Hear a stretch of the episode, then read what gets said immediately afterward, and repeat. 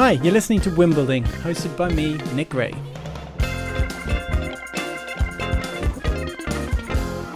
Hi everyone, welcome back to the podcast. Uh, I'm super pumped today. We've got a, audio only episode with Mafalda over in Switzerland. Now, I'm going to say you have just heard probably the jingle for the first time. And I was just explaining to Mafalda uh, where I got it from. I, I, hired someone on Fiverr to do this this uh, this sound uh, this um, uh, intro, and I can edit. I have a, a revision actually op- option, and but uh, for me it felt a little bit like 80s game showish. And Mafalda just listened to it uh, to see what was going to intro to her, and I think she said the same sort of thing. Um, never mind. Give me your feedback. There have been a few people who've already uh, asked about it and sort of said, "Yeah, you probably need something." Um, it's fun. It's whatever. I don't really mind that much. And uh, if you really hate it, I'll get the guy who's who's, uh, who's made it for me to to make a new one. Because actually, I'm hiring him. I didn't tell Mafalda this. I'm hiring him to help me out with the audio stuff on this okay. podcast as well. So he's he's an audio uh, sound engineer actually by trade. Anyway, that is all a very long intro to the little jingle you heard. Mafalda is the, the woman of the hour, and uh, I would like to pass over to Mafalda straight away to introduce herself, and then we're going to get to know her really well. So, Mafalda, over to you. Hi, Nick, and thank you for having me on your podcast. I've been binge listening this weekend to a few episodes to kind of get a little bit an understanding of um, where you're actually at because we haven't talked in quite a few years. And so it was very interesting for me to, to listen and also get a few tidbits about where you're at. Um, about the jingle, yes, I have one question, which is what am I getting at the end of the show? Am I getting something? Because it did feel very game show, but it felt fun, and fun is important. We all need more fun. So. You win a car. Everyone gets a car. a tiny, tiny car. Matchbox. Yeah. Matchbox a, brings back childhood memories.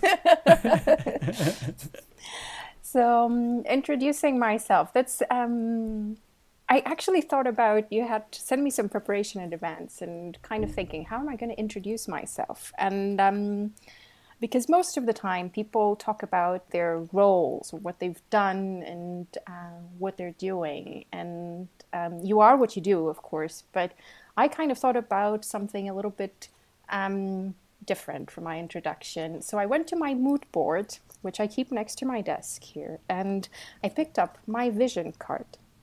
So I keep a personal and professional vision, and I look at it every day uh, or I try to, depending on how busy I am. And I try to live by those words. And it took me a long time to actually craft and be happy with that vision, but that's how I wanted to introduce myself. So, and my professional vision is that I am a leader in a creative field and I focus my professional energy with courage on the activities and choices that reflect me at my best.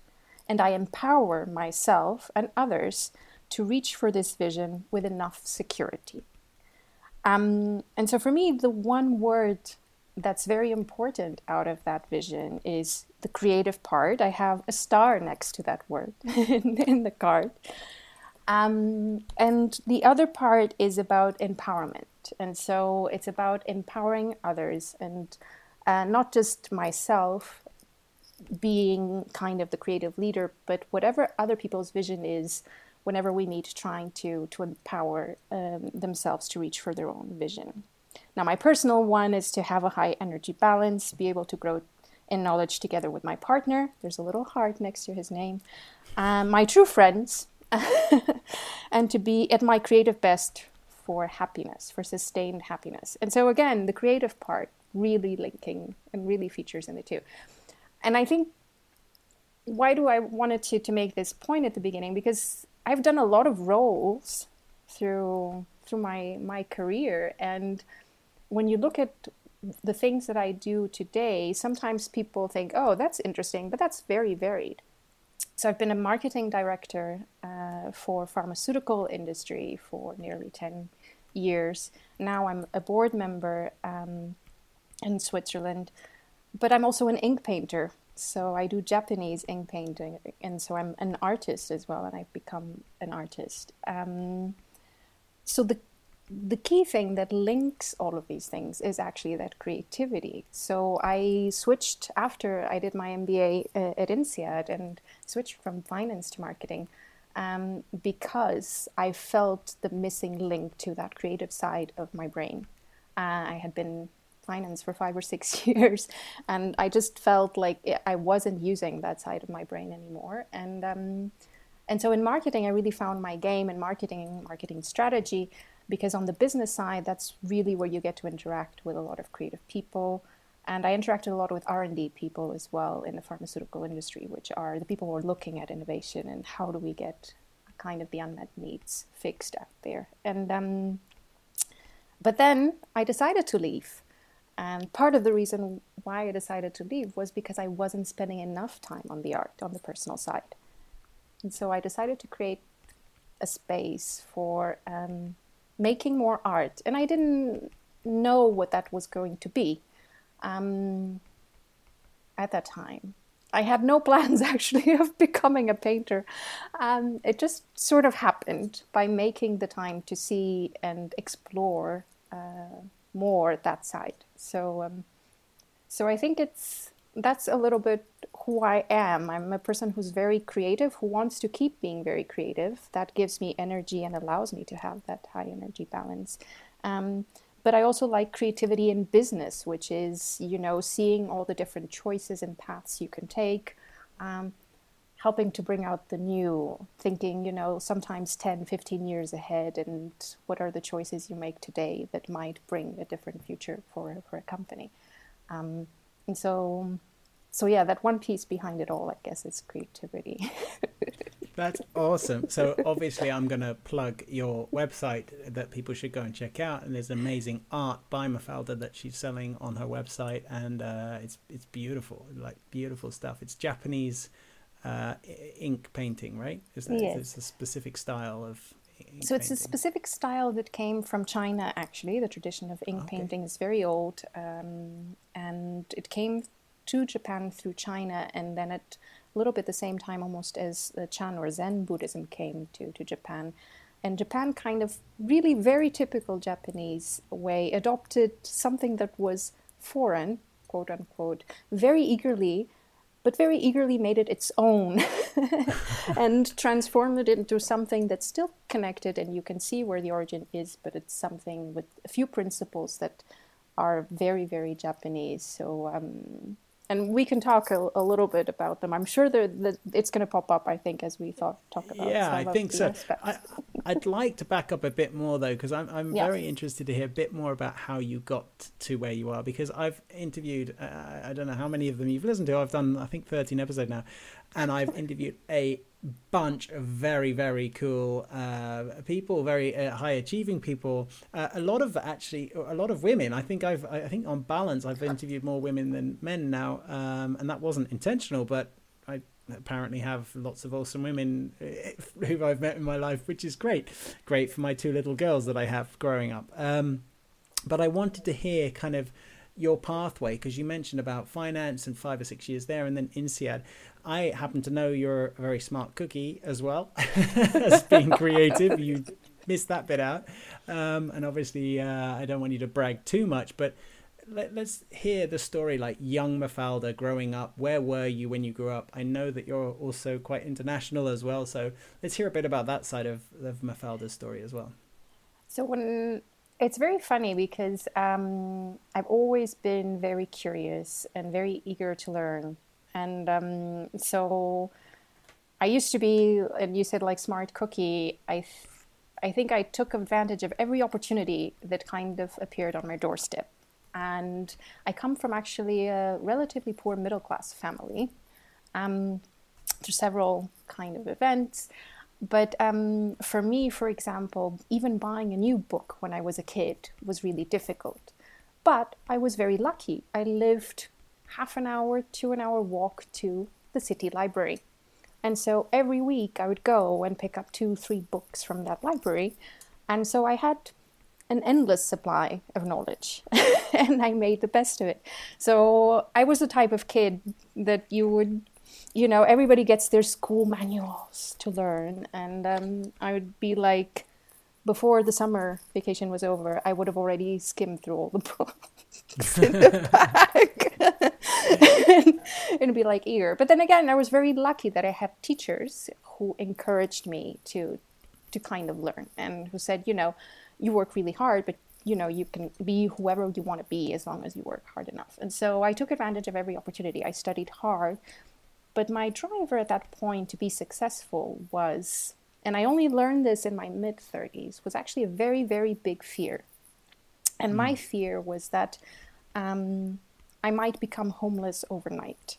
Uh, and that is because I was raised by my grandparents. They were, um, my mother was working abroad and supporting somewhat the family, but um, my parents were, my grandparents were already retired. And so we were very dependent on their being alive and being there to take care of us.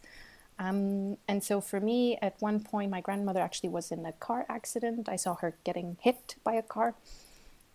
And so it drove home this fear that I could be out in the streets overnight because what if these two people disappear? They die, you know, and my mm. parents are, you know, abroad and I'm here all alone and then I won't be able to study. Uh, and, and so that that fear drove as well the fact that I thought I had to use my brains and the smart cookie, as you said, to run very fast and run as hard as I can to get a university degree as a way of getting financial security. Mm-hmm. Um, and so, so for me, I set myself the goal at that point of I need a university education, and it needs to be a university education in a field that can achieve that financial security, which is why I chose economics. and I graduated close to the top of the class, pretty much top percentile, and um, and then I in, in Switzerland or in, in Portugal. I'm originally from Portugal. Yeah. I didn't mention that. no, you meant yeah. I was going to say because I know that you're in Switzerland now, but I I, I was born in in Porto, so. Um, place of very good wine and uh, very lots of history, which is something that um, that I love. Actually, when I was a kid, the first job I actually wanted to be was an archaeologist. Uh, oh, so wow. that l- connection to art, to objects, to history it's been very strong, I think, since I was a kid. But you know, archaeologists spend a lot of time in dust, and they don't make much money, and there are probably not many jobs in Portugal for them. so yeah, so I went to um, uh, to university, got a degree in economics. Um, at that point, I have to admit, I didn't apply for many jobs. Companies were ringing me, uh, and um, and so I took a, a, job in, in finance, very close, working with um, the executive board of the company that I worked for.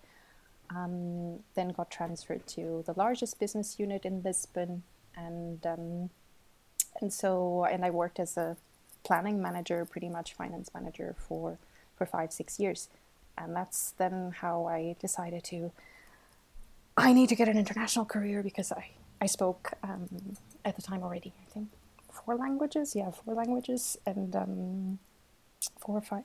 Yeah, five actually, five languages, and um, and that's when I decided I need to, you know, go for an international career, and so as uh, and, and in a sense as a way of you know, still getting higher financial security if you think about it. Uh, and um, although at the time I didn't see it that way, I just thought I gotta go for something bigger because I need to be better and I need to get my, you know, to to be at my full potential. Um, and so I I did it all under wraps. I told no one until I took my GMAT score. I was in Lisbon. I still remember there was uh, the lady, you know, you do the computer tests at the time. Everybody's in the room and I did the GMAT, and I knew there was a goal to get to INSEAD that you yeah. had to achieve in order to be above the bar. Um, and so I prepared for a year for this uh, on weekends and evenings, and then I left the room, and um, the lady um, asked me that that was manning the room. She asked me, "Oh, how did it go?" And I said, "I don't know. I." think it went okay. and then the score comes out in this printer, very slow printer, by the way. And um, she looks at it and hands it to me, and and she looks at it again. She doubles back, and she said, "I think this went really well. We don't see this score very often around here." Awesome. Uh, what was it? Oh, so, just to give context to anyone who doesn't know, GMAT is a big deal. It's the General Management Admissions Test. I think every business school pretty much in the world requires you to have it for uh, MBA, I think. Uh, and yes. it's a quantitative, which is maths, and verbal, which is sort of English structure, uh, half and half. Uh, and it's out of 800 and the benchmark usually for getting into somewhere like INSEAD which is a great business school. The best business schools are usually 700 plus. I didn't yeah. get 700 by the way newsflash so whatever number Mafalda is about to say is definitely better than mine. But uh, so that's was... the context. It gets harder as you go through as well so it gets more difficult to get to the higher so you have to make strategic number. choices which is which questions do you not answer? Because you know you have to get to a certain you know side of the curve. Um, so I got 730, 730, uh, which is it was just a little bit above what the average was for INSEAD at the amazing. time. That's I had amazing. looked at several schools, but to be fair, I dropped one application, one school. It was going to be INSEAD for me or no MBA at all. Um, but um, yeah, but so from there on, it was about how do I get to that goal? How do I get a loan? How do I get a leave? How do I negotiate everything? Um, but I'm very grateful to that door that opened with INSEAD because to me it was a door to again another world um, and um, the companies that I worked after INSEAD. So so it was a big goal I think um, to to set myself on achieving on going to to INSEAD and preparing for that. But then it was very helpful for me as well 10 years kind of later or after more than 10 years later when I decided to do my next transition because it gave me the confidence to say, after INSEAD, after my MBA, I managed to change country, function, um, and industry, all three in one go. And it maybe gave me a little bit arrogance as well, but it gave me this confidence that I could reinvent myself. Uh, no matter how many times I want to, I can reinvent myself as long as I put the the effort uh, and the energy into it. So, which I think is is a great thing, I think, to have. Uh, very often, you you create these mental barriers or these perceptions of yourself and who you are um, that kind of hold you a bit back. But you can, cha- I think, you can and you should challenge very often. What are those things that uh, that people believe and you believe that you are? Because your identity is always in in flux. So, yeah. I love that. I think that's a really interesting insight as well. And I, I agree. Uh, I agree.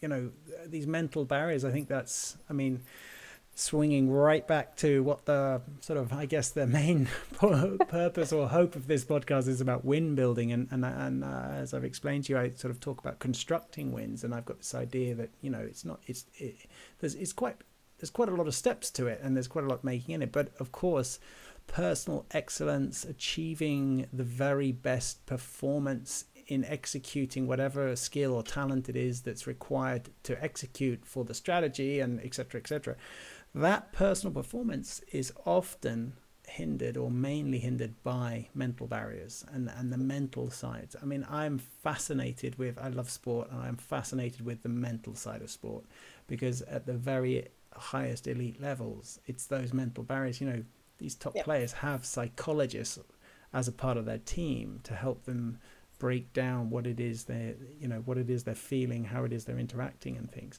It's it goes to such a uh, a deep level and it can affect performance so dramatically. So I totally see what you're saying there. Um, and I think we do. We have things which hold us back. I mean for sure like you know people have hang ups I I've said this before, but I couldn't believe I was at INSEAD. I mean, I didn't get seven. I, I got six nine. 690 something I think for my GMAT which wasn't high enough according Still to still an amazing score according to the averages, you know, it was like you were supposed to get 700 or more, and I didn't. And then I took, so I took it again and got 650 or something the second time around. I was like, shit. Because you were more stressed. You were more stressed. I got my application in as quick as possible before they noticed I'd taken it a second time. But uh, no, I, I couldn't believe I was there, and I felt completely, you know, I, I felt really behind the, the curve, and and uh, you know the whole. Are time you saying there, you felt imposter syndrome, Nick? Yeah, massive, massive. But I, I, I, I, ironically, you know, and I'm sure everyone who has imposter syndrome feels. I genuinely felt like I deserved to have the imposter syndrome. I mean, there's so many incredible people at INSEAD who are just such high achievers and uh, I mean, I found one of the funniest things was uh, uh so uh, I'm going to assume some of our INSEAD friends might listen to this. I think one of the, and maybe they had this. I think one of the funniest things for me was watching these incredibly high achievers who'd always been first in their class, who'd always been the number one, and, you know, clearly had just been achieving after achieving after achieving. Suddenly they weren't top of the class anymore, and there was some other person who was like, more smart than them in something or could could do something better than that. And I just loved watching that dynamic because for me it was quite funny because I, I was just sitting there going, well, I barely deserve to be here anyway, so I'm just observing now. uh, but I, no, I but think... I, I, I think I see. Uh, I, I did learn just to just to clarify. I did learn there was parts of my sort of profile that was that could add value, and I'd I'd really I'd, I'd like seen things in work uh, which I think a lot of people hadn't seen, where I'd like worked very much on the front line as a manager in customer mm. service mm. type roles and, and dealt with like really angry customers and all those sorts of things and teams who are dealing with those angry customers, things like that, which most of the people, uh, at least a lot of the people who were who were my peers at the business school, hadn't had that kind of experience. So I could I could speak to that, but that was about all I had. I definitely didn't. I think I think the trick is that everybody kind of had one superpower, and and I think that the problem you all felt comparing if you started that comparison game, you'd you'd never end it because I think everyone had a different superpower, and so you'd always feel imposter versus someone else, right? I I would never be able to snowboard. well, you say that you live in no. Switzerland. No, no. and um, I come from a Mediterranean country and like very much river, sea, but no, no mountain. There's no mountain nearby and no snow. But so. do you surf, Mafalda? Because you, no, you're saying that, not. and you're from Portugal, which has incredible surfing. So that is a terrible excuse not to snowboard. I did classical ballet for many years, and so I had this horrible. speaking about like going back a little bit to how you have these mental barriers, I had this horrible uh, mental barrier of if I break something in some extreme sport, I'll never be able to dance again. Um, yeah. And so I was like, I excuse. love ballet, and so I was like, no, no, it's like a better excuse. So tell me, I'm, I'm so we've gone through a little bit of uh, well a bit of your history now and yeah. and you've become you, you've gone from marketing executive like career wise marketing yeah. executive uh, out of business school so finance pre business school okay. marketing executive out of business school That's in cool. pharmaceuticals right yes so, so you were working because uh, for those that don't know switzerland is a a hotbed for lots of big, uh, lots of these big companies you're hearing about on uh, the vaccines at the moment with coronavirus uh, vaccines and stuff. Uh, that's right, isn't it? A lot of them are based in Switzerland. Or am yes, I wrong? so um, pharmaceuticals is a big hub. Um, you have to understand like um, where it came from, which is it came from the silk dyeing industry, and so in um, basically, I think in 16th, 17th century. Now, my dates are not very accurate, but um, Basel became um, d- wanted to compete with imported silk industry, and therefore it was important for you to know how to dye your silk. And if you want to dye your silk, you need to know about pigments and you need to know a little bit about chemistry. And that was the beginning of uh, the chemical industry. And from the chemical industry, then ah. pharmaceuticals later on spun off. And that's a very typical trend for corporate world. You get higher margin businesses and then lower margin businesses and at some point some of these become growth high margin businesses and they can go out on their own and kind of kind of start spinning and uh, specializing and you know uh, fragmenting into different industries and so that's how the pharmaceutical industry um, kind of took root in basel specifically within Switzerland, and then you went to have all of these very big companies. So um, I love that you've just taught me that because I always thought it was just about tax or something. I, I had always assumed it was something to do with money because it like... might stay there because of course it's attractive in in some case it is attractive but you have to think that it's the know-how usually that keeps people because if you think about the the cost of carrying a global headquarters in terms of personnel and staff and very uh, talented staff if you think about R&D and global headquarters strategic competencies it's very expensive to keep a headquarters mm. in Switzerland um, and so there's got to be a little bit more than just uh, the tax. And I think it's the know how, it's the ability to innovate. And all of that comes, of course, because then you have all of these universities and, um, and very good uh, kind of factories to generate you know this innovation mm. in the engine and so you have you generate an entire ecosystem but it took hundreds of years to get that ecosystem there i think a lot of people are like you they forget um, kind of all the little tiny steps and um, but i think that's something that's uh, that's really we sometimes yeah, tend to think in a very short time horizon and sometimes we think the long term is like you know 10 years or 5 years. But um, for many industries that long term horizon has been you know hundreds and sometimes thousands of years of um, um of knowledge accumulated and uh, yeah, I hadn't I hadn't thought about it, but then now thinking about the, you know some of the trading areas as well and, and the trading routes and stuff. Yeah. I, I think my my only example, which hasn't been as long term, is um, well, of course, Silicon Valley, but uh, but Bangalore, where I, I lived in Bangalore for a, nearly a year uh, with with the last company I worked with, and um, that's a massive hub for IT. Uh, that and Hyderabad in India. And what was interesting was it was you know it was cheap labor who were qualified to do IT. And everyone knows that, you know, it's like this whole, there was all these jokes and joke shows about call centers in India and things. But what, what was interesting was it became, even while I was there, it was becoming so expensive, like office space and just, you know, hiring mm. people was because they were jumping their salaries massively every six months. So it was becoming more and more expensive and they were kind of getting themselves towards, you know, being similar cost to doing it back home. But of course, all of the talent in those fields were heading there because that was where the opportunities were. So it was just a thriving uh, center for uh, opportunity in specifically IT uh, talent in both Hyderabad and, and Bangalore. And so it's now become attractive for a different reason rather than it being cheap. It's also cheap the competence good yeah. competence in, in in in IT. So yeah, it was quite interesting to see that. But I never knew that about uh, Basel, and I. I've been to Basel a whole load of times. I should have known that. That's really, really interesting. I think that's where the, um, you know, having a little bit that interest in history, which is always there from the beginning. I'm really fascinated by these kind of things that are usually buried in, in books and in piles of dust.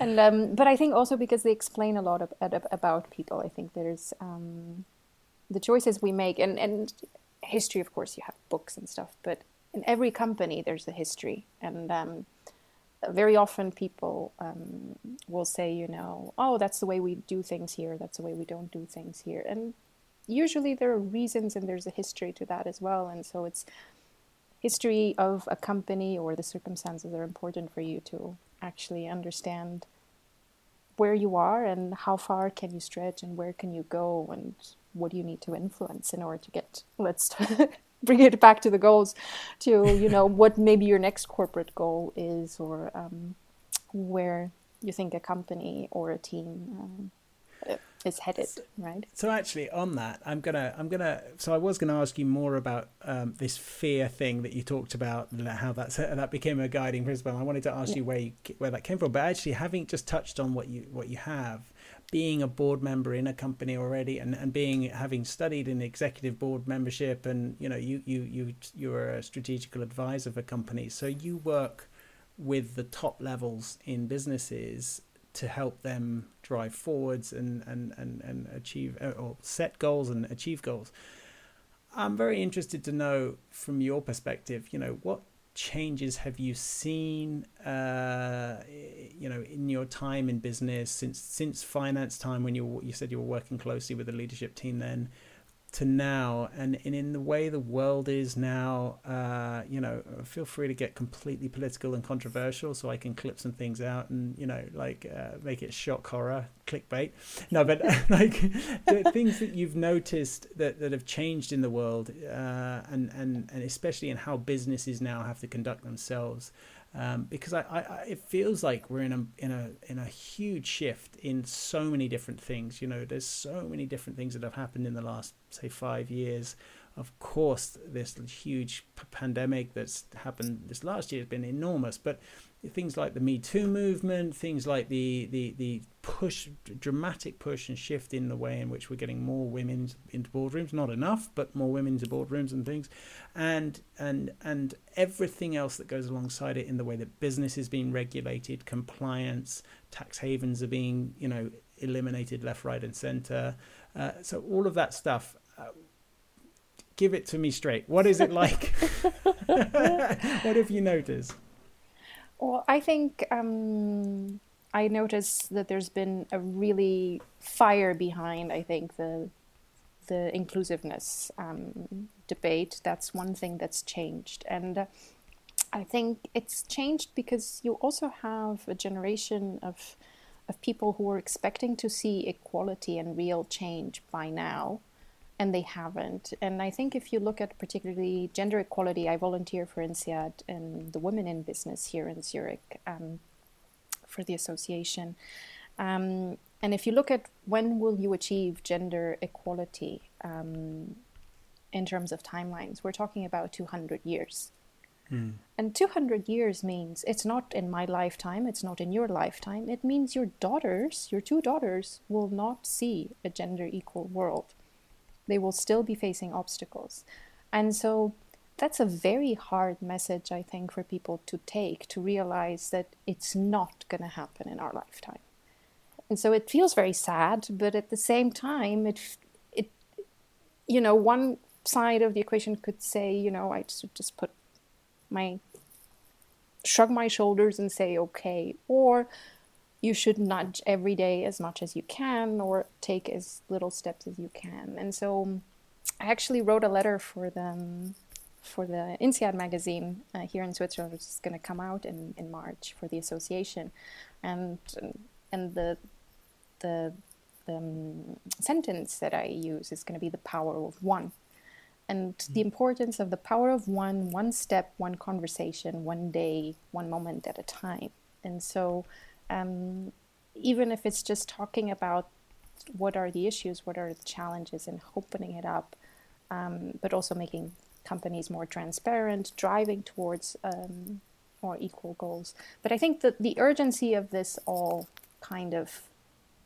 it was bubbling for a long time, and I think now you you feel this generation that is really starting to break the glass ceiling, getting more on boards, and, and they feel that urgency too. And I think um, so. I think that's one thing, and I think companies are more accountable for it because um, one of the um, the big things that has happened with uh, with digital disruption across the board is that transparency is just very high. You can't hide. You used to have, and talking about my marketing experience, you used to have a very unilateral communication. You know, you build a message, you build a positioning, you build a corporate communications, you put it out there, uh, and everything is very formal and there's very um, kind of it's a very linear sort of approach to it, and, and it, it was not so easy to to figure out sometimes what is going on behind the scenes, and all of that is gone. You have to assume that this conversation you and I are having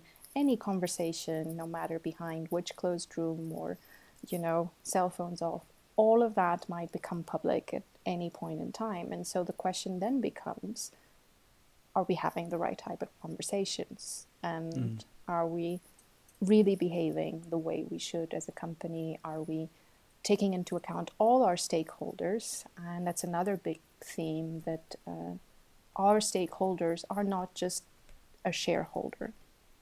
Um, and that's a very big debate, I think, right now on uh, on every board, and I think uh, every company that uh, that this idea that came from, and I'm an economist, so I came from uh, economics training, this idea that the shareholder stands at the top and is the primary stakeholder of a company, still very much driving a lot of companies. But um, but it's um it's an idea that's interesting, but it you have to understand where that idea kind of came from. And the idea is that capital is very risky. Capital should be rewarded which is true. But the idea that you have a spread base of capital, that you have a huge group of small shareholders, um, which individually put their risk forward, but they might not have a lot of say. And so you have to protect all of these shareholders because in the midst of them all, there will be people with small, you know, um, mid mid-sized savings. But um, that's not the world we live in anymore, in fact, right? Um, mm. Equity is uh, owned by very, very large groups with huge interests. Um, and you're not necessarily bringing more equality by, um, by trying to appease certain very large shareholders. And so you have to really think about are you doing uh, things um, thinking about a long term where we are all going to be still here, but where the planet is still going to be here. And, and that's probably my last kind of uh, point about what's changed. I don't want to talk too much about digital because I think that everyone probably will talk a lot and has talked a lot. But I think it's the planet. Um, we live today in what people call the Anthropocene, uh, mm. which is kind of an age that's been brought about by our own making, not a particularly um, comfort. Particularly, it's not going to be a very comfortable, comforting age to live in. Um, very hot and bothered, I guess, will be probably how we'll end up describing it. Maybe not in our lifetime still, but um, but I think what we should be striving is, and I read a book and I can't recall where who was the scientist that talked about this, but we should be striving to reach the age of the oikocene, which is the idea that the man is not at the center and the man has not created this massive destruction, but that the planet really and the environment and the entire system is at the center and that we should be striving for balance of everything. So, um, but it's very difficult to bring all of these priorities at the same time, I think, on a board. And so for me, I think right now, I think that the challenge is to focus on what are the things and the steps you can take now and which ones can you um, can you strive to to influence and and continuously nudge? I think for me, it's more important to continuously nudge, bring things on the agenda when you can and when there's a stage for it, because um, change needs to be sustainable as well. And a lot of businesses right now are really thinking still about um, opportunities, but thinking about survival as well. And um, so that's you know. It, but those are some of the challenges that I kind of see at uh, at board I, level. I, I, think it's really it's really interesting to hear you say it. Uh, I've felt quite. Um, I don't know. I feel like I, I feel like I sometimes I feel like I don't fit in because I I don't really believe that capitalism is working in the way it's been you know, in the way, certainly in the way mm. Adam Smith thought about it, right? I mean, I, I think it's changed so much, like you, kind of stuff you described. But even when we were at business school together in 2006, you know, we were still then being taught, you know, shareholder value is everything. Cash is king and shareholder value, right? I mean, you know, it was all yeah. about how do you maximize shareholder value. And that was the theme in I'd say every MBA around the world, and possibly still is. I haven't been back to business school to study again, but it, it, feels like there has been a shift, but it's still the, the managers and people who have sort of grown up in companies have, come, have been being pumped out of business schools and things with this sort of you know mantle of we must maximize shareholder value and as you mentioned you know the equity and, and, and the money is is is is in such you know such a, a rel- like the huge money for the shareholders is in such a relatively small number of hands who are trying to influence and trying to you know have that influence on especially on the behavior of the company uh, because they're shareholders. And i think i feel uncomfortable with it. I feel uncomfortable with the way it's gone. I feel like you know the conversations that need to be had often aren't being had, and we get. I feel like we sort of average humans get distracted by a lot of BS or bullshit. I can swear on my own podcast. Oh, yeah, you can. which, which, is which is kind of irrelevant. You know, there are huge issues facing the world. I believe. I believe in in you know the climate science. Uh, pending catastrophe you know I, I, I believe that that is a very strong possibility I, I you know I believe in a lot of the things which for some reason have become you know question marks to some people. I, I sort of follow a lot of the mainstream science. I, I just don't understand what how we end up getting ourselves so distracted and wound up in conversations which seem to be quite settled and yet these bigger things where there's like massive amounts of influence power and money just being uh, it feels like being shifted in one direction uh, especially right now in this pandemic, it just feels odd to me and it makes me feel uncomfortable because in the end, it feels like we're going to rely on Bill Gates, who I believe is an, an, amazing man, and, and you know Warren Buffett, who I believe is an amazing man for what they've what they've committed to doing with their pledge. But a lot of those types of people, generally men, to do the right thing, and that feels risky. You know, like in, in the in the way that we're supposed to have this democracy, capitalism is supposed to be uh, empowering everyone and things. It just feels weird, and it, I guess, to circle back to what you said, it feels comforting to know that at least there's some conversations going on at the board levels on these things. I think that um, the difficulty of bringing, for example, um, I think you don't have a difficulty bringing it on the board at uh, a very large company because you have a lot of resources and you have a lot of functions and you so you you may actually set aside some time to to look into how you're going to implement for example the sustainable development goals. Um, and you you have the money to potentially um, you know actually implement a lot of these things a lot quicker if you're a mid-sized company, you're probably struggling to put that on the radar or even pick the one goal that is relevant for you just because your teams are small, your resources are crunched and it's you know you're you're not kind of swimming necessarily in um, in extra cash.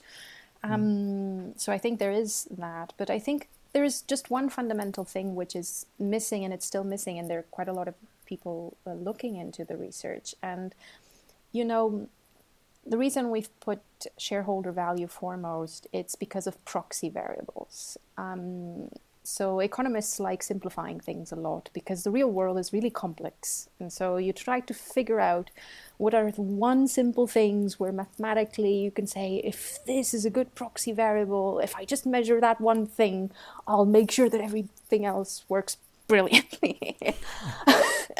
But because the world is very complicated typically things do not work out quite like that. And the one thing we're missing is actually we've been taking a lot of stuff for granted for free from the planet, and there's no easy way to show it and for it to impact your bottom line and your balance sheet and your um, income statement.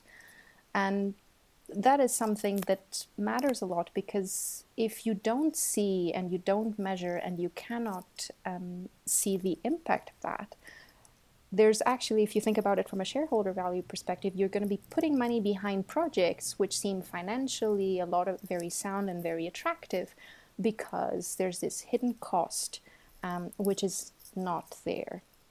Uh, and so until I think we unlock really that. And I think you do have ways of showing what the potential impact and managing are.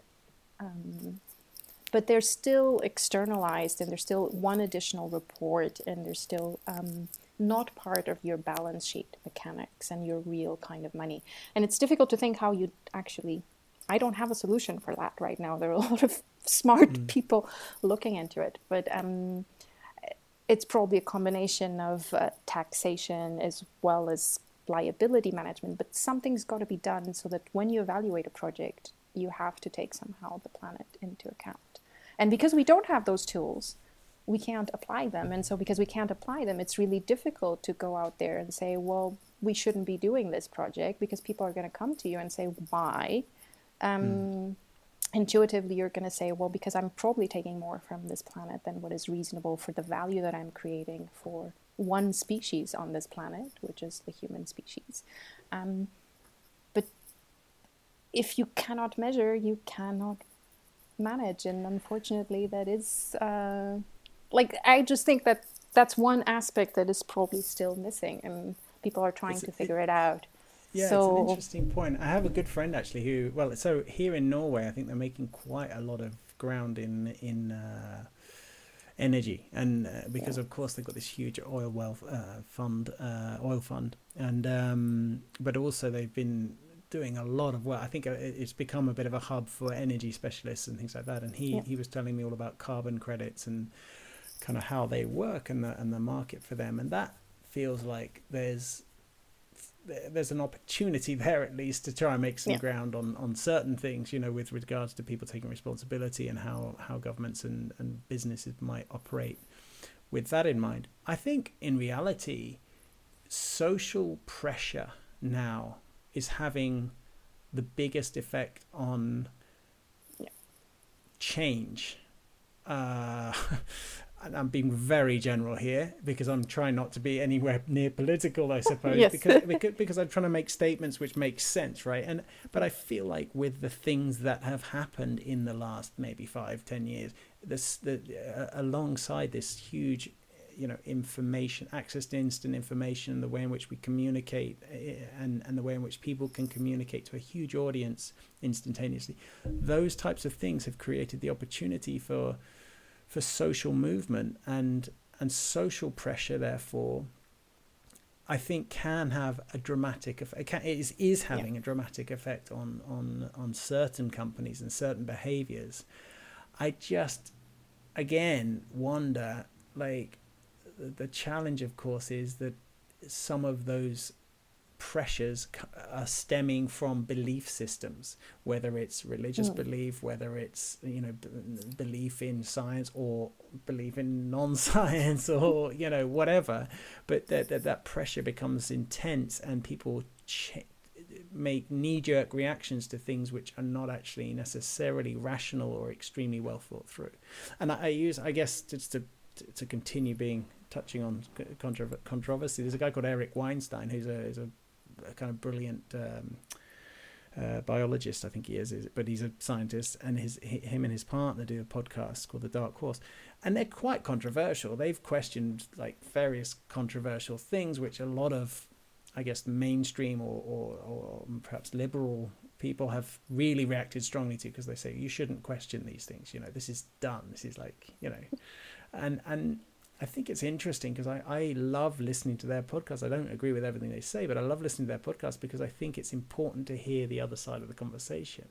But I, I guess where I'm saying, what the reason I'm saying all this, I think social pressure has an opportunity, but it's like how do you apply that in a targeted and c- constructive way to affect behavior in boards who, like you mm. said, you know, it's really, it's really, and in the end, and, and I'm maybe cynical here, but I believe that most businesses, especially mid-size and, and smaller, are doing most things that they have to do to defend their reputation, which in the end comes down to their bottom line. It's like if we get bad press, that's going to cost us, you know, potentially loss of sales, potentially whatever. And that's why they're making those decisions rather than these kind of sustainability goals of, you know, because we're good people and we want to do right by the world. I, I, may be a bit cynical there, but I also don't think it's necessarily a bad thing. well, I think as long as they're doing something, I think that's already a good right. thing. Um, yeah. If it's coming more from the heart and purpose, it's usually better than if it's coming from wanting to to avoid a negative impact. But it's already good that they're, that they're doing something. Um, but I think that it's yeah, it's a really difficult, I think, topic because, um, like, how do you channel pressure? What what pressure are we talking about? Um, I think it's a question that I always ask myself, and I've always um, I always ask myself when I'm on the board, but also in my executive career, is if this was, were my own company, if this was the only thing that um, that I was working in, uh, would I still say this? Would I still act this way? Um, and why would I or why wouldn't I? And um, mm. and then the other thing is if this decision were to to be seen tomorrow as the headline of a newspaper, uh, and I was not here in the company, I was just a reader. How would I react to that? And um, I think this ability to to kind of to think how would I react if I were X or Y, if I were a person who's not in this company, if I'm a person who's doing a completely different job or living in a different country, just trying to get yourself out of your own shoes and putting yourself in someone else's shoes. Um, I think that's very important because I think that kind of always makes you think about, oh, well, hang on a second. If these people wouldn't react necessarily positive to this, why would that be? Um, and so it makes you challenge a little bit the integrity, I think, of your decision. Mm. Um, but I think another question that I always ask is um, how is this going to leave the company and the environment around it in a better place than it was before I came and I sat at that table? Um, and so that's always a question that I try to to ask myself. So I don't maybe I'm not ambitious enough somehow, but um, I'm very skeptical about sometimes people that come with big visions and we're going to change the world overnight because typically when we've changed the world overnight in revolutions um, we've ended up in some pretty dark places. There's a lot of dust to settle. And, and not really very sustainable um, yeah. changes too if you drive too hard too fast and you leave a lot of people excluded along the way. And so but i think getting back to, to the pressure, I think that there's a lot of things that we're not really understanding how to to deal with. We have going back to your question about it feels like there's too much power here or there, and I think it's a good question. We in we build a lot of um, compliance mechanisms and policies around particular industries, around particularly antitrust, monopolies. But all of these compliances and rules and regulations we put in place were placed for a 20th century economy and for a 20th century environment, um, not for a digital economy. And so the notion of what is a monopoly, what does a monopoly apply to, um, it's not just about products and product competition anymore. And we're really struggling to pinpoint how to manage that. And the biggest um, debate that I see uh, right now, but that's from a consumer perspective, not necessarily from sitting on a board. It has impact on a board, but it's it's the war on data, and I think we have and we will see a war on data, and it's it's a very competitive, aggressive war, and it needs a lot of regulation. And it's been, and I, I can, I guess I could be a bit political there because I don't sit on the board of a of a company that um, that has um, this type of particular business model, uh, you know, an ad driven or data pure data driven model. Um, but um, it's it's a very interesting it's a very interesting debate.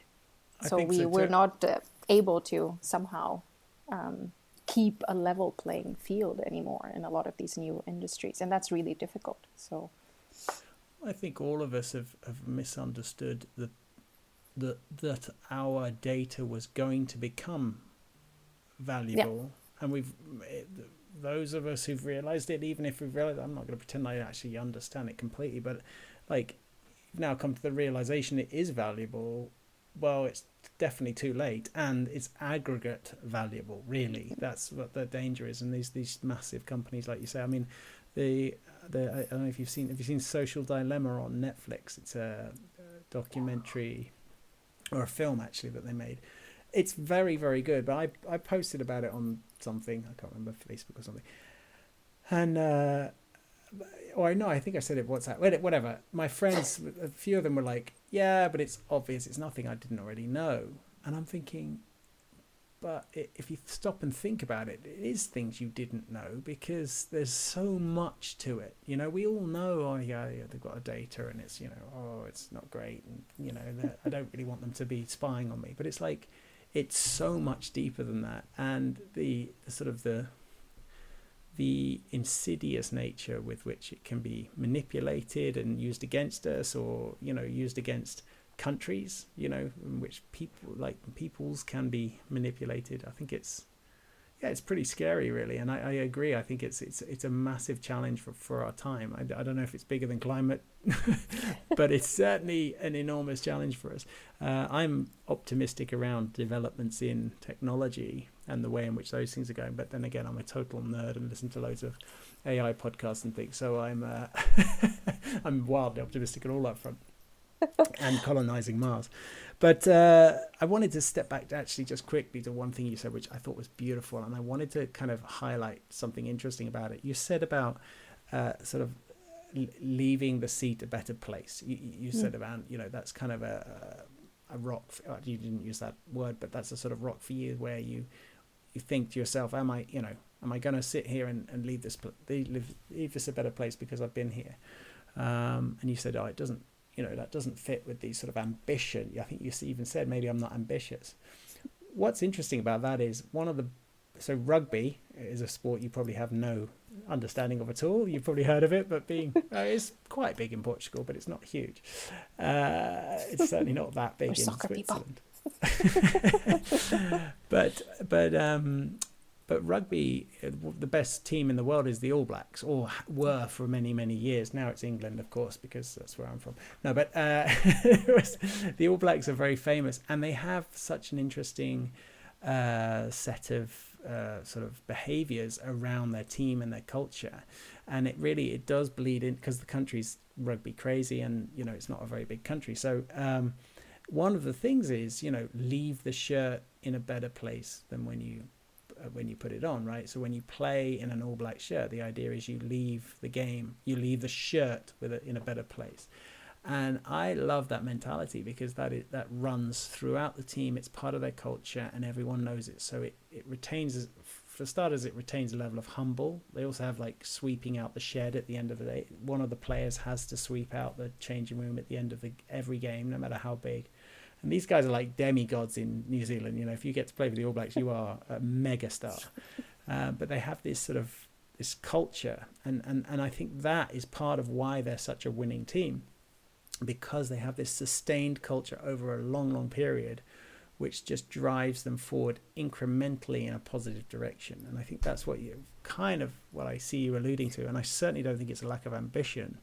I think it's a very uh, practical and pragmatic approach towards trying to conduct yourself in business. I think, you know, if you're trying to shoot for the stars all the time and never ever step back to check where you're at and check, you know, are we am I right now heading in the right direction today until tomorrow, then uh, then there's massive potential for you to to do some something reckless or something that doesn't take you in a positive direction, right? No, I think so, and I think you in times of, especially in times of stress, where um, the short term is very, very prominent. Um, you can see yourself kind of being sometimes potentially almost uh, herded into a corner, which is not necessarily the corner where you you think you should be headed. Um, yeah. So it's really it's really even more important, I think, to to have that in mind in times like this. But I think there's a few. Like in terms of leaving it in a, a, better place and the fact of i think diversity is a part of it. Like i think you you need a good mix in the room. And so you need the people have sometimes you know the moonshot and the putting people on mars. Um, and um, and having that vision sometimes you know we could be here 20 uh, 20 years down the line. But at the same time it's important that you recognize that it's the everyday and the every step and every everyday practice that really gets you there to the to the moonshot as well, right? It's showing up every I think every day. But I think that's um, it's very funny because I talked about how the art sometimes you know feels very different from business. I think that's where we started, but there's few principles out of um, for example the ink painting practice which I which are I use and are very related to how you do and achieve goals in, in business as well. And I think it's if you look at just like three principles, one of them is being connected. And so being connected, being present, you are looking at the world, the nature around you, and seeing how that changes, how that impacts you. And so, um, and that you take from that inspiration to art in, in Japanese art, but in business, it's exactly the same. You, you strive to be if you want to be at your best, you strive to be present and engaged in the moment in every meeting and every discussion. And it's not always easy to do because there's so many distractions, your cell phone and you know the other conversation and the other meeting you need to run to. So being connected I think is is one of those principles which still apply. And then there's this notion of um, I think in um, this notion of the um, ever evolving uh, and kind of the impermanence of things. And uh, and so some people see this with a certain negative or sad feeling that you know the flower opens today, you paint it, but the flower will be gone tomorrow. Um, but what that tells you is that it's a cycle; things will go again, but it means there's an opportunity for renewal and an opportunity for evolution every day. And so um, you shouldn't be hung up on achieving everything on one day because everything is forever evolving. And so that gives you both an opportunity to act today, but both an opportunity to, oh, hang on a second, I can keep coming back and keep improving and keep changing things, right? Mm-hmm. Because nothing really lasts forever. Um, so I think that's some of these principles are you know you apply them in art in a sense that you think about you appreciate all of these different stages but it also is means that i practice every day. I practice business or i practice art every day and i don't reach perfection but that's not the goal. I keep practicing and i strive to keep a little bit better every day. And even when i fail i learn something about why it didn't really work out the way maybe i wanted to and that principle is is very important, I think, in both. So I think something you've.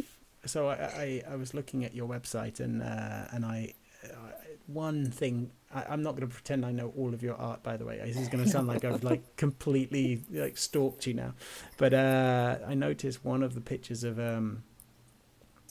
I've forgotten what flower it is. I apologize, but it, it, it was a there's an opportunity to buy you. You're selling some of uh, the the prints, and you'd said, oh, you had this story alongside it. It's now mm. orange. I think you said it was red. It's now orange, or, so, or vice versa. I can't remember exactly, but it was. Oh, the autumn this, leaves. I think it was the, autumn leaves. Yeah, autumn leaves are now orange this year, and you know, and yeah. and I just thought it was so lovely. There's there is a story behind the thought process of the art there as well, and I really love that.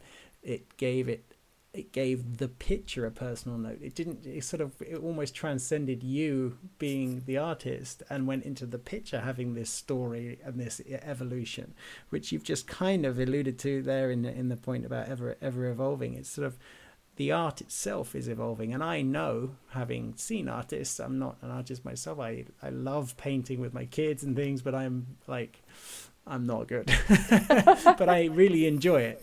Uh, and I, but I see, you know, with with how like how much time and effort it must take just to to get there, and how many how many times you're throwing away a picture because it's like no, that's you know no, it's not right. It's not the one. Um, so I, I do love that, and I wanted to get more into, and we're we're kind of running low on time now, I guess. But uh, I wanted to get to your art as well because I think that's a really interesting point uh, to to just highlight is where has the art always been a thing since you were a kid? You you mentioned that you really got into it more recently, but like, has it always been something you've pursued? When did the Japan, Japanese connection come in? And like, what do you, what have you seen with the way in which the art has changed you as a, as a person? God, that's a big one. Sorry. Um, uh, yeah, but it's we'll sit back and it's a good it's a good one and it's one that I love talking about. So I think I've always had a, a little bit of connection to art because I loved history and I loved uh, art. A little bit. I've done classical ballet, so uh, when I was a kid, so my connection to art was mostly through dance. Um, but because I had this uh, ambition of achieving and reaching for financial security, the creative side of me was always kind of very suppressed. You know, I used to write poems for fun during high school. You know, I used to get one as a homework, and I used to write a whole bunch of them for fun because I loved um, the aesthetics and I loved the formality of it all.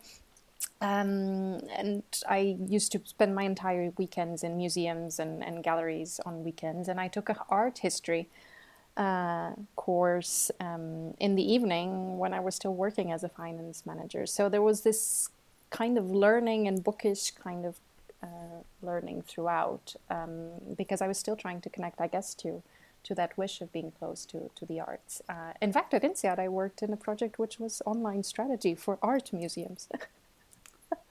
so uh, I vaguely remember that. vaguely, probably remember that.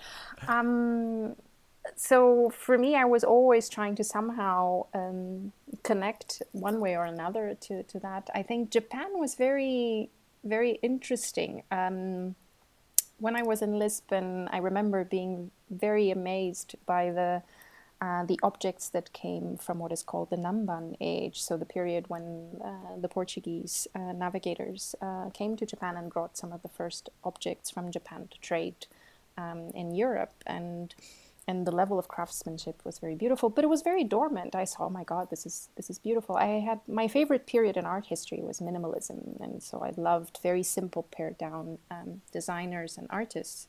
Um, and then one day, actually after INSEAD, I I found this Japanese art history book. So, see, still the bookish learning of trying to read about different periods of art history. And I read this one little manual, which I recommend actually. It's just a World of Art, Thames and Hudson, that um, just gives you the one short interest to, uh, intro to Japanese art. And I picked up that book, and I say the story. I picked it up at Tate Britain, and I don't know why, because at Tate Britain, usually you don't have Japanese art. It's all about the evolution of English art and British artists. Um, and after whatever exhibition, which I don't remember, I don't remember the exhibition I saw. I just remember I saw that one book, and I flipped through it, and I said, I have to read this. And, uh, and I finished reading that book and I turned to my partner and I said, We have to go to Japan. That's our next destination for holiday. Um, and so I went to Japan and then I came back from Japan. I said, I want to go to Japan again. I didn't speak a word. so we went to Japan again. Um, in a different season. And then I had started reading literature in addition to art. And, um, and then after that, I said, I want to learn a new language. So I'm reading all these Japanese authors. Wouldn't it be nice once I'm in my 80s to be able to read one book in Japanese? And I say 80s because there's a ton of Chinese characters, kanji, that you need to learn in order to actually be able to read a book in Japanese. and it's a lifelong goal. Um, so when I started this, so remember, I started with the art I then wanted to learn the language. Um, I came across a painting class. I said, I've never painted in my life. This isn't going to work. But it sounded so nice. And my teacher is an amazing teacher, um, very motivating. And I had just such a relaxing time because you start by grinding the ink in your stone with water, and there's no devices, just one brush and your paper and the ink and you try to come across the essence of the object or the scene that you're trying to depict with as few strokes as possible. So it's not about making a photorealistic image, it's about trying to find what's the one or two characteristics which are important about that topic that you want to convey and about that moment which you want to convey. Um, and that's what fascinated me. Uh, and it, it, this principle actually is key to a number of uh, arts in, in Japan. If you take um, this idea of trying to focus on the essential, the pared down, you will see it in gardening, you will see it in the ceramic, you basically see it in even in performance arts. And um, and so I said, I'm not sure I'll ever be a painter, but I want to keep doing this because I just feel happy. Um, and so I kept doing it. And after a year, I decided to paint every day and sketch every day. So, you know, like filling lots of notebooks. And um, and then at some point after a, a year of daily practice 15 30 minutes people started asking me oh this is because they saw me sketching every now and then in a coffee break or meeting after a meeting not in a meeting um, and they kind of said um, could we have some of these? And i was like uh, you just look so happy and so excited when you talk about your art and um, could we also you know have a little bit? And that's when i started saying okay let me maybe do an edition and try to share some of the art because these are journals and there's a very strong if you look at actually like how memory works um, the more um, senses you have stimulated the stronger your memories are and the more accessible they become in the long term for you. Um, and so if i look at um, like today i have a twig which we clipped from um, from a cherry tree. And i've noticed that even though i was expecting the the twig to die, actually the buds are slightly opening and I can see a little bit of pink and green. So it probably not become a flower, but I can see that detail and it's very interesting. I had never noticed that before. And um, so I try to capture its, its essence. So it teaches you to see more.